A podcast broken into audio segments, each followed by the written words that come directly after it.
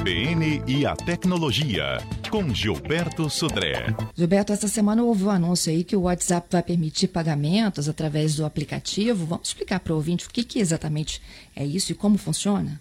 Exatamente, Fernanda. O WhatsApp anunciou nesta segunda-feira, né, é, que vai permitir também, o, além de envio de vídeos, textos, como a gente vê, e fotos, né, também envio de dinheiro entre as pessoas, né, como se fosse uma, um texto, uma imagem que você passa de uma pessoa para outra, também vai acontecer é, no, através da própria conversa é, do WhatsApp. O WhatsApp já tem testado esse sistema, na verdade, desde 2018 na Índia, que é o maior mercado que a, que a WhatsApp tem. Hoje o Brasil é o segundo mercado. Então, o, no Brasil ele está sendo lançado agora e é o primeiro, né, em âmbito nacional, que ele vai, inclusive, vai permitir, ao contrário da Índia, que permitia é, troca de dinheiro entre pessoas, aqui vai permitir também a troca de pagamento ou a realização de pagamentos para empresas também, nesse caso, né, nessa situação. Inicialmente, o sistema vai aceitar pagamentos em cartão de débito e crédito do Banco do Brasil, Nubank e Credit. E vai ser é, feito o processamento desse pagamento através da Cielo. Né? Então, essa é a estrutura que está sendo montada em relação a essa questão. O sistema vai funcionar 24 horas por dia, 7 dias por semana, então, seja, em qualquer momento que o usuário quiser, para poder fazer o pagamento ou transferência de dinheiro entre pessoas é, no WhatsApp. Os, as pessoas é, interessadas em fazer o pagamento é, vão precisar validar e cadastrar o cartão de crédito ou de débito no WhatsApp. E aí alguém está perguntando, ah, mas como é que eu, meu, meu aplicativo não tem isso? Na verdade, é uma nova versão do aplicativo que vai ser distribuído ou começa a ser distribuído a partir dessa semana para os usuários. Então, se o seu aplicativo ainda não tem essa função, ela vai ser incluída numa atualização futura do aplicativo no seu, é, no seu smartphone. Né? Nesse caso aqui, os comerciantes também vão precisar fazer um cadastro na Cielo é, através da plataforma do WhatsApp para poder fazer esse recebimento né, dos valores através do aplicativo. Nesse caso aqui, é, uma, uma pergunta comum assim, vai ser pago? Na verdade, a transação entre pessoas físicas não vai ser cobrada. Pelo menos isso foi o comunicado da, da empresa. Então, a transação uhum. entre pessoas físicas não vai ser cobrada. A transação de pagamento para empresas, a empresa vai pagar 3,99% do valor. É como se fosse um pagamento de cartão de crédito, né? Na verdade, essa é a, é a situação, né? Nesse caso. Yeah. É, então... é como se a gente hoje utiliza outros meios de pagamento. A gente cita, eu citei, inclusive, ontem aqui na questão do imposto de renda, que é o PicPay.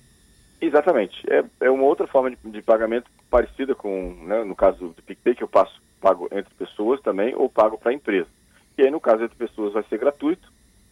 No caso de pagamento de uma conta para a empresa, a empresa, nesse caso, paga 3,99% da, da questão. Né? É, a transação entre pessoas físicas funciona na modalidade débito. Né?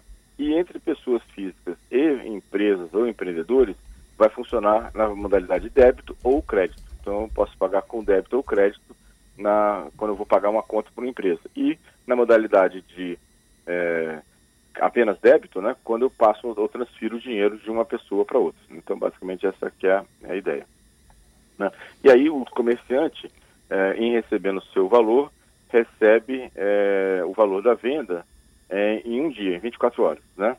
E as transações de crédito em dois dias. Então, essa é basicamente a formatação do, do processo. Ainda tem, tem muita coisa assim, a, a, que levanta muita dúvida, Fernanda é, e ouvintes, é a questão dos, das fraudes, porque a gente já sabe que a gente tem uma, inúmeros, já relatamos aqui inúmeros tipos de golpe envolvendo o WhatsApp, é, é, com mensagens falsas, é, mensagens com vírus, é, clonagens de WhatsApp.